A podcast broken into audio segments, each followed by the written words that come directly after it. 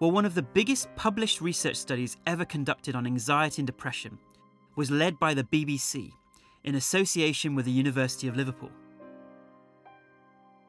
They surveyed nearly 33,000 people. The study found that traumatic life events that trigger insecurity, such as abuse or childhood bullying, were the biggest cause of anxiety and depression. But the study found that it wasn't the events of the past per se that caused the anxiety and depression. Instead, it was how we dealt with it. And there were two main factors dwelling on negative thoughts, and secondly, self blame or self criticism. The study found that a person's psychological response to the event, for instance, dwelling on it or self blaming, was a much more important factor than what actually happened.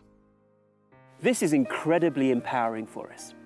That whatever we may have been through in our past, we have the resources not to allow our past to affect the present. Our brain is inherently rewirable, and we don't have to continue to be a victim of our past. The study also found that the same two factors matter in relation to day to day events.